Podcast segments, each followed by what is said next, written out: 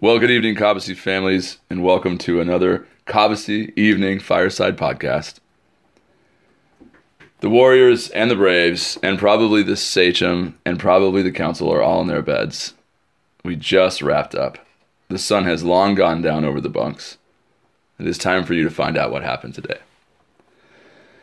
Each normal morning, before the boys sleepily shuffle off to morning flags, blue sheets are put on each wooden breakfast table. They are the color of a Maine summer sky, and each boy and each counselor pores over the blue sheets to see what will happen today. This is your blue sheet report about what happened today, the fourth and final day of tribal games.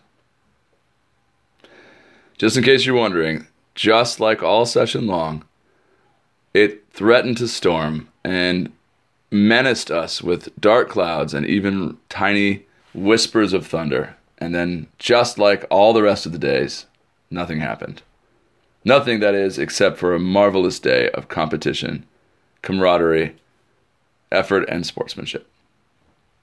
The first thing that happened this morning, a very silent and still morning. All the boys coming out of their bunks a little sleepy after four days of competition, but ready, fired up, bedhead flying, was the shields. And just in case you're wondering what that is, the shields are, for tribal games, circular, coin like, massive, probably two feet in diameter shields.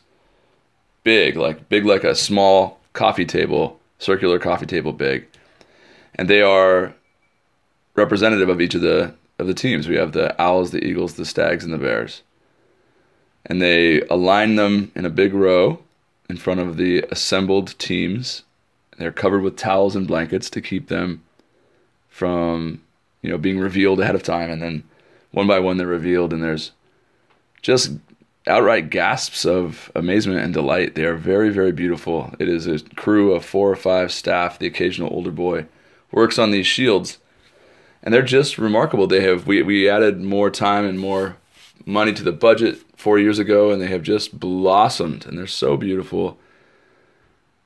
The bear this year is a polar bear, and the the eagle was a an eagle flying through the air in full attack mode, and there are just tatters of of tribal game shirts of the other teams in their in its talons. And the stag was this regal woodcut of a stag sort of rearing its head up. And the owl was another woodcut spreading its wings as it lands in full, almost phoenix like splendor. They were all very beautiful. Everyone filed past them and complimented the artists, and then into breakfast. After breakfast was staff volleyball, lots of practicing of the songs, Braves football skills, followed that, Warriors volleyball, Sachem football. There was an amazing race finale.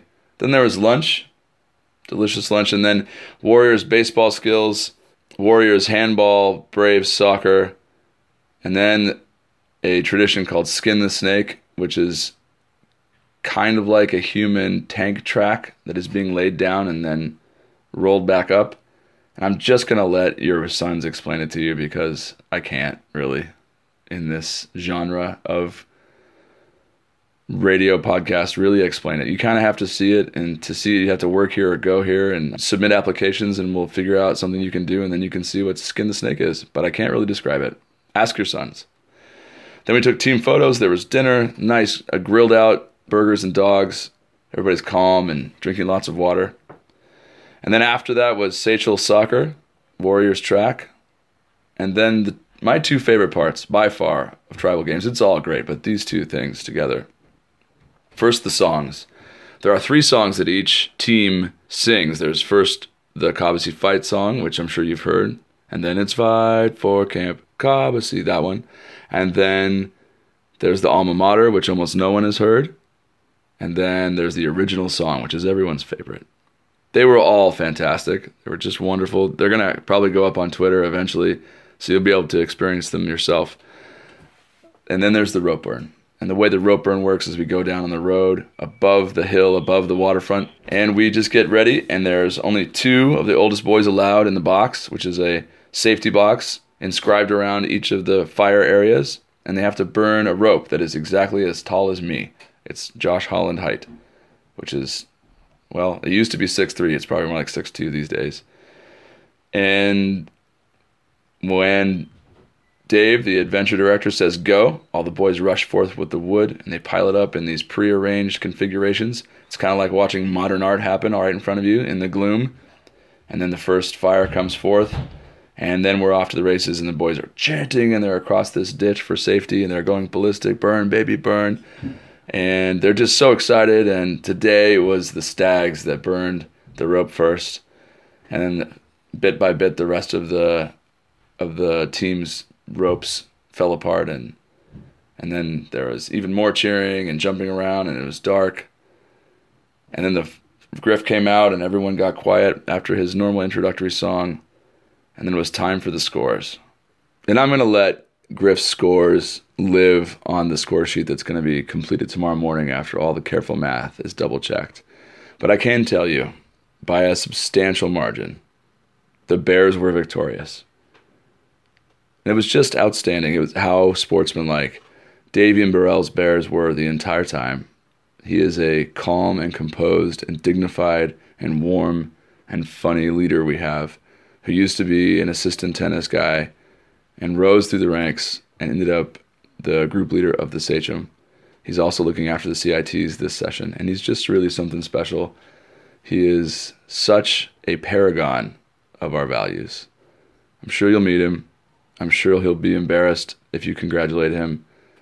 And he will also be quietly pleased because he did a lot of things just about perfect in the last four days.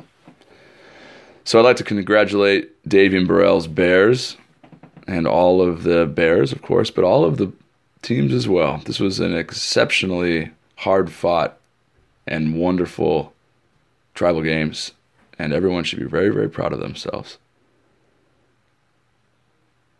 And that is your Blue Sheet Report for today, the fourth day of Tribal Games 2017, the 37th Tribal Games.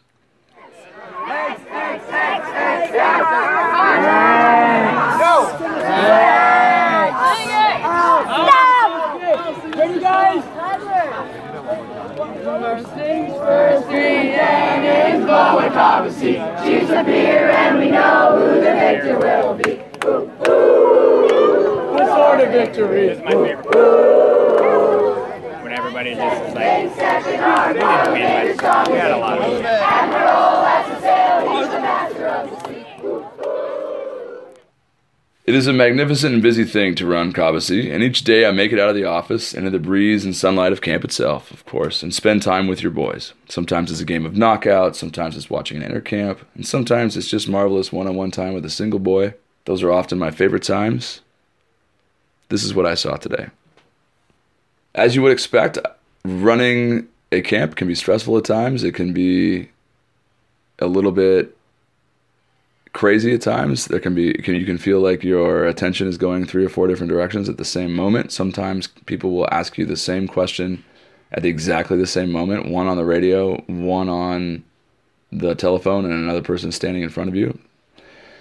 But there are advantages, I must say. And one of them is that you get to be a judge and you get to be right in the middle of the action. And today, what that meant is that I got to sit right in front of all the boys as they did their songs and they got to look right at me and me at them.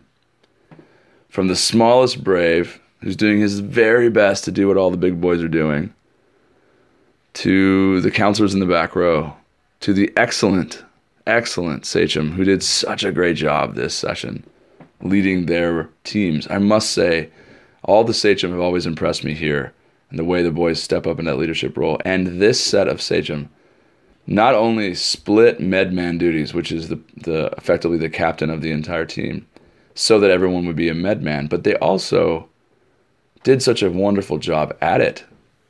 This time, for these songs, the boys knew the songs cold. They knew them by heart. Precise and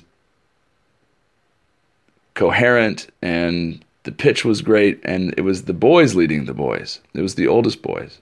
You could see the pride and the dignity in that moment. But mostly, you could just see all of the campers, the boys on each team, devoted to these songs. These songs they spent four days, almost five days learning, that were just one for one single performance. And And they were standing on the soccer field, illuminated by our lights, eyes shining, shirts totally dirty from all the athletics that day, sweat stained, faces glowing. And yet again, I had that wonderful feeling that I was looking at something that can never happen in the quote unquote real world. I was looking at something that can only happen at Cobbossee. It is a marvelous thing. It is a truly marvelous thing to sit that close to something so unique. That is what I saw today. And so that is our little informal podcast for yet another glorious day at Camp Cobbossee for boys. Your boys may be bouncing off the walls right now, but they will soon crash hard, and they will do so with steady counselors watching over them, nodding off to sleep surrounded by their friends, now with so many common stories. Loons still sounding on the lake. All is well in this place set apart.